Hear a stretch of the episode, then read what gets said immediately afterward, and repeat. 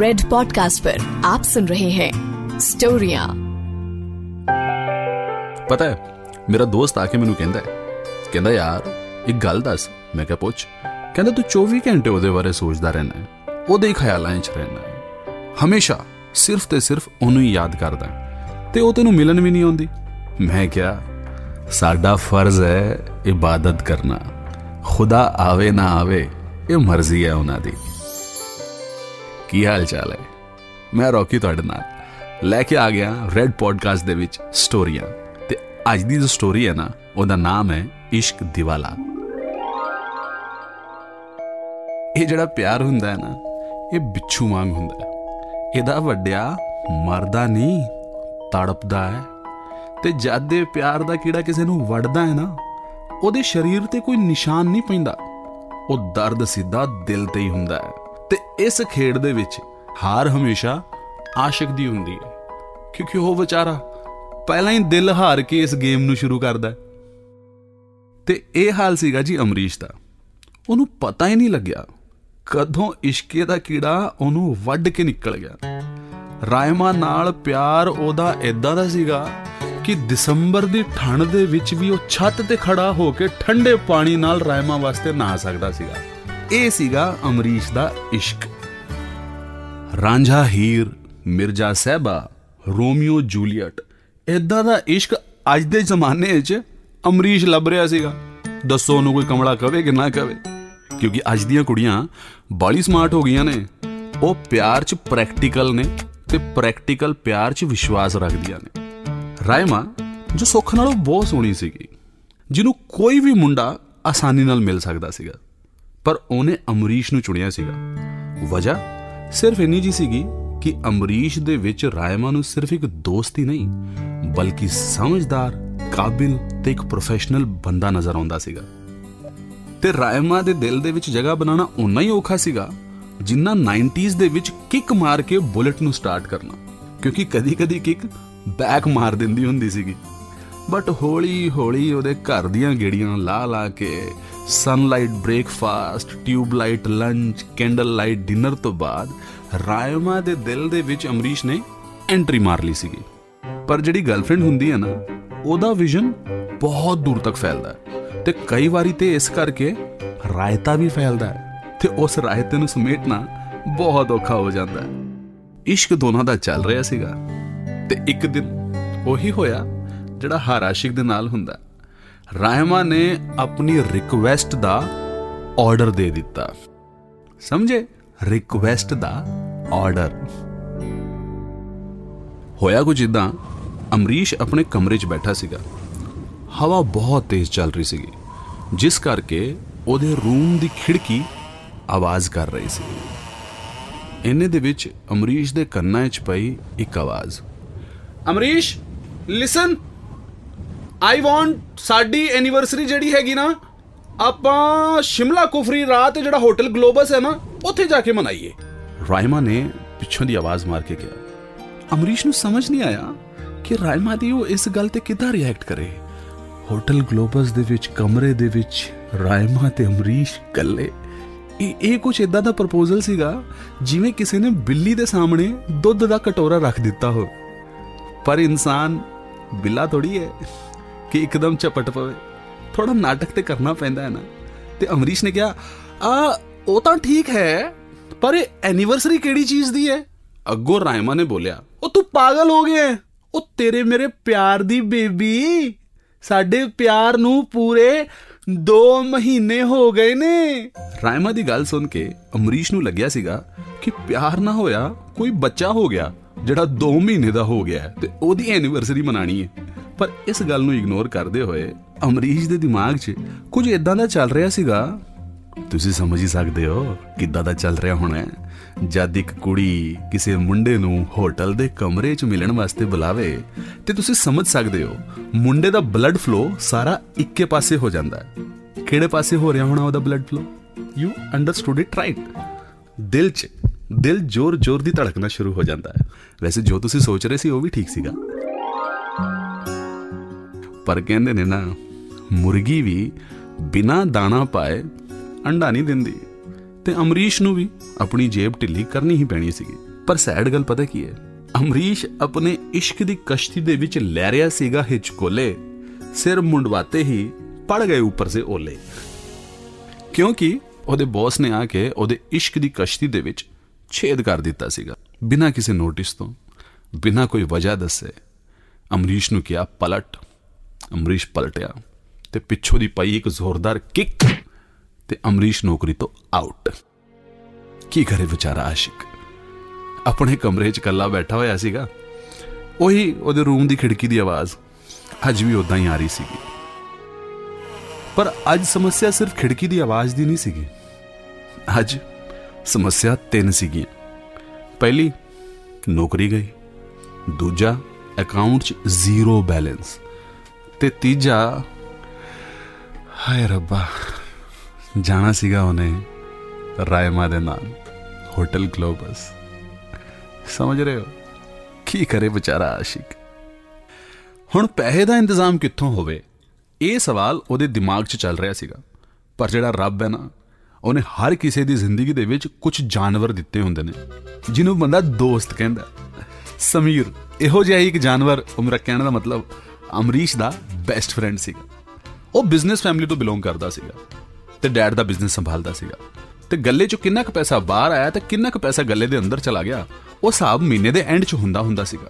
ਤੇ ਇਸ ਕਰਕੇ ਅਕਸਰ ਸਮੀਰ ਅਮਰੀਸ਼ ਦੀ ਹੈਲਪ ਕਰ ਦਿੰਦਾ ਹੁੰਦਾ ਸੀਗਾ।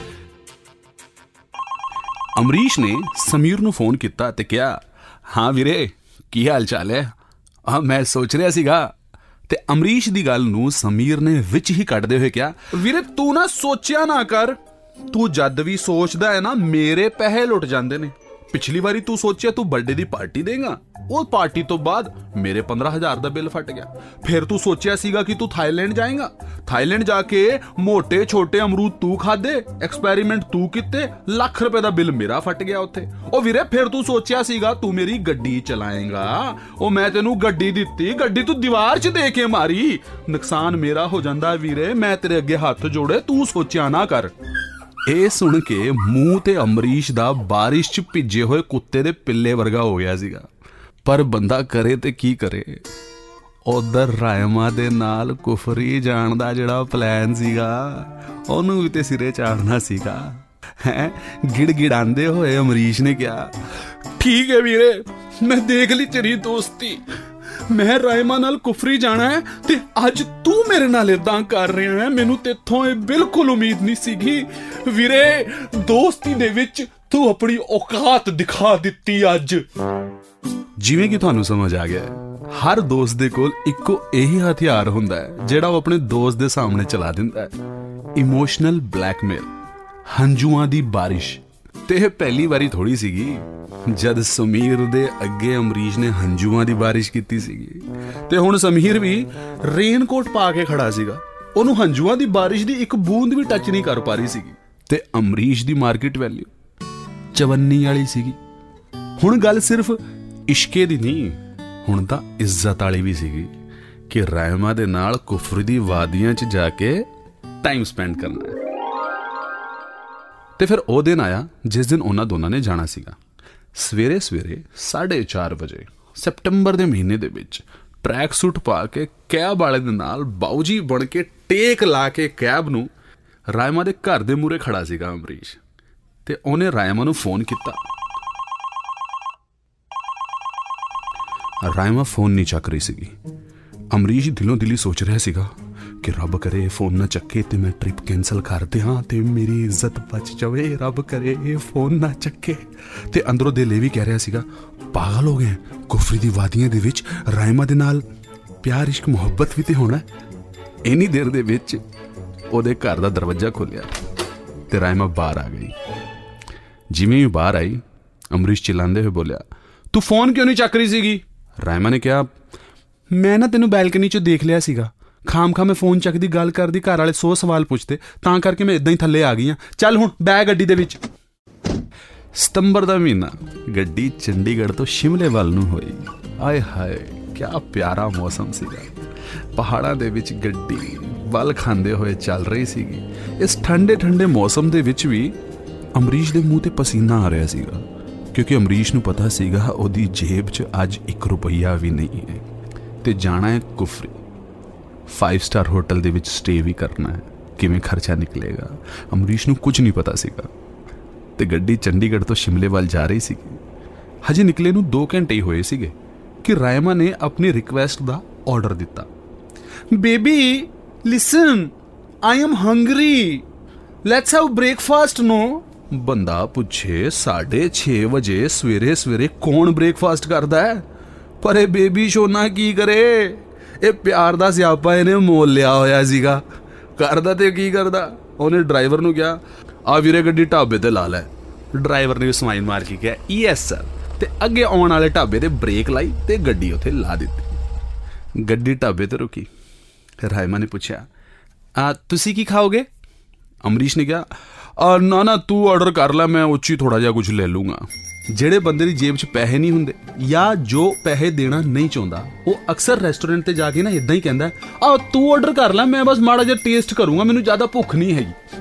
ਰਾਇਮਾ ਨੇ ਉੱਥੇ ਰੱਜ ਕੇ ਖਾਦਾ ਤੇ ਕਹਿ ਕੇ, ਆ, ਜਾਨੂ, ਮੈਂ ਮਾੜਾ ਜਿਹਾ ਵਾਸ਼ਰੂਮ ਹੋ ਕੇ ਆਈ। ਇੱਧਰ ਰਾਇਮਾ ਨਿਕਲੀ ਤੇ ਉਧਰ ਵੇਟਰ ਨੇ ਐਂਟਰੀ ਮਾਰੀ ਟੇਬਲ ਤੇ। ਡਰਦੇ ਹੋਏ ਅਮਰੀਸ਼ ਨੇ ਪੁੱਛਿਆ, ਆ ਕਿ- ਕਿ- ਕਿ- ਕਿ- ਕਿ- ਕਿ- ਕਿ- ਕਿੰਨਾ ਕਿੰਨਾ ਬਿੱਲ ਹੈ? ਵੇਟਰ ਨੇ ਕਿਹਾ don't worry sir your bill is already paid bill ਦੇ ਪੈਸੇ ਆ ਚੁੱਕੇ ਨੇ। ਜਿਵੇਂ ਕਿਸੇ ਨੇ 50 ਕਿਲੋ ਦਾ ਭਾਰ ਉਹਦੇ ਸੀਨੇ ਤੋਂ ਲਾ ਕੇ ਥੱਲੇ ਰੱਖ ਦਿੱਤਾ ਹੋਵੇ।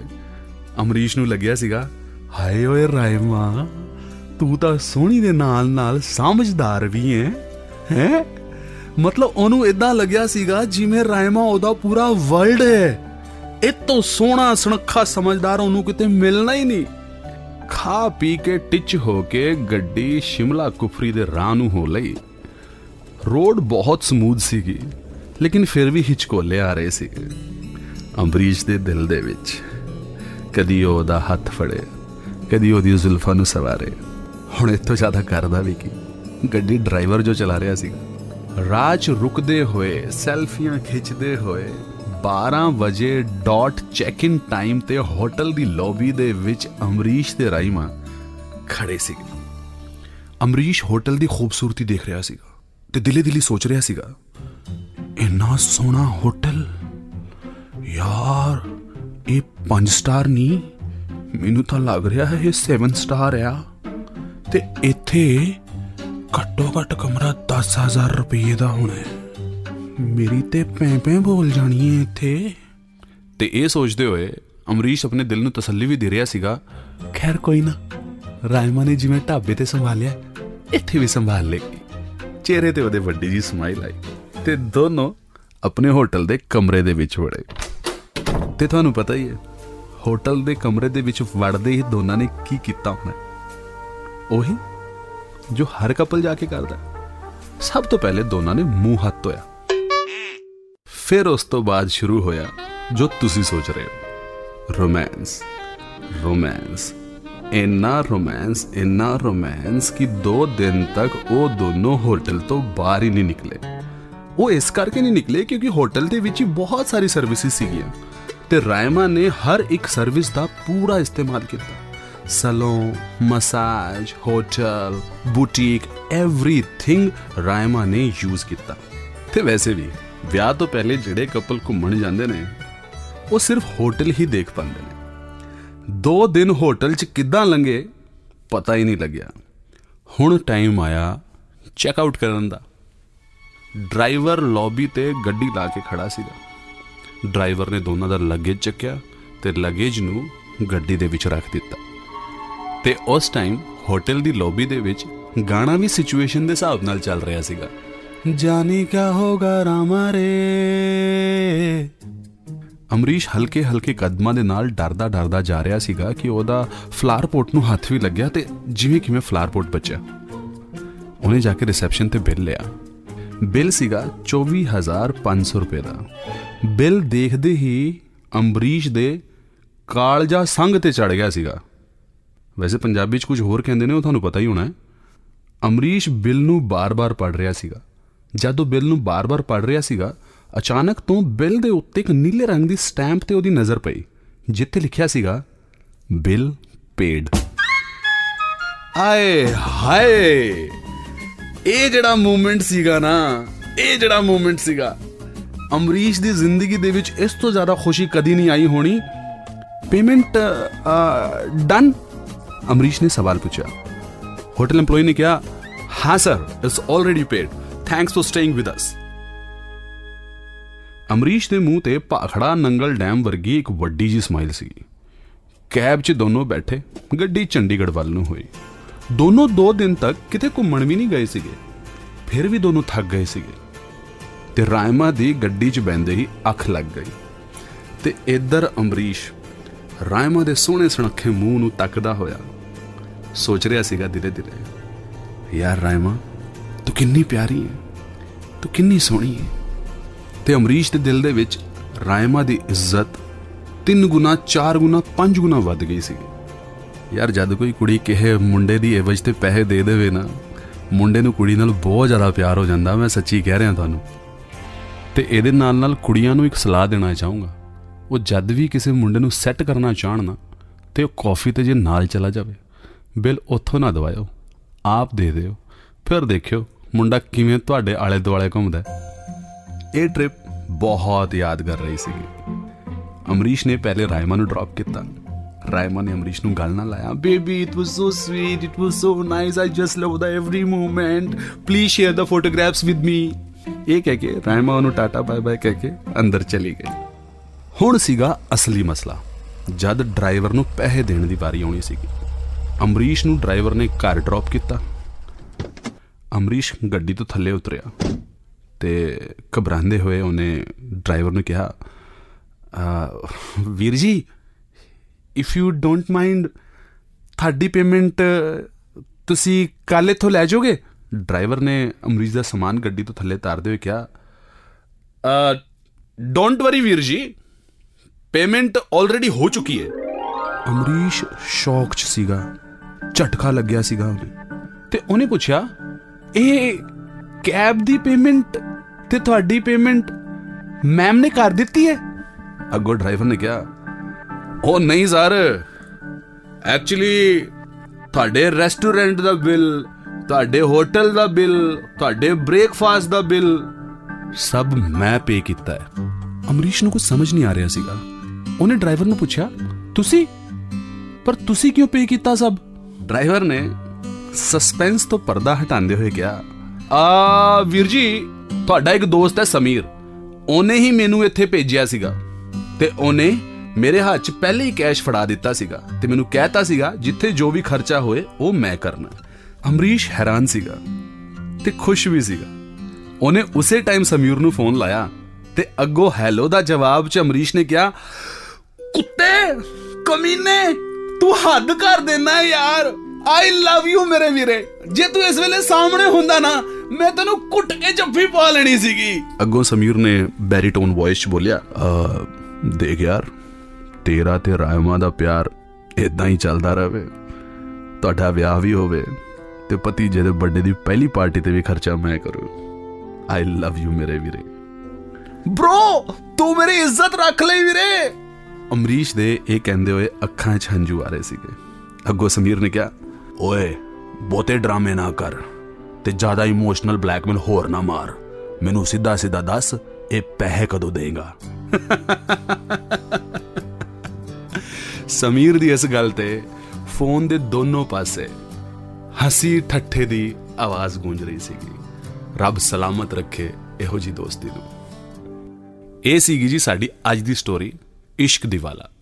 ਕਿੱਦਾਂ ਦੀ ਲੱਗੀ ਤੁਹਾਨੂੰ ਇਹ ਸਟੋਰੀ ਸਾਡੇ ਤੱਕ ਆਪਣਾ ਮੈਸੇਜ ਜ਼ਰੂਰ ਪਹੁੰਚਾਇਓ ਮੈਂ ਹਾਂ ਰੌਕੀ ਤੁਹਾਡੇ ਨਾਲ ਤੇ ਤੁਸੀਂ ਸੁਣ ਰਹੇ ਸੀਗੇ ਰੈੱਡ ਪੋਡਕਾਸਟ ਦੇ ਵਿੱਚ ਸਟੋਰੀਆਂ You were listening to Red Podcast Storiyan. Written by Saurabh Brahmer. Punjabi adaptation by Rocky. Audio design by Aryan Pandey. Creative Director Saurabh Brahmer. Send your feedback and suggestions right to us at podcast at redfm.in.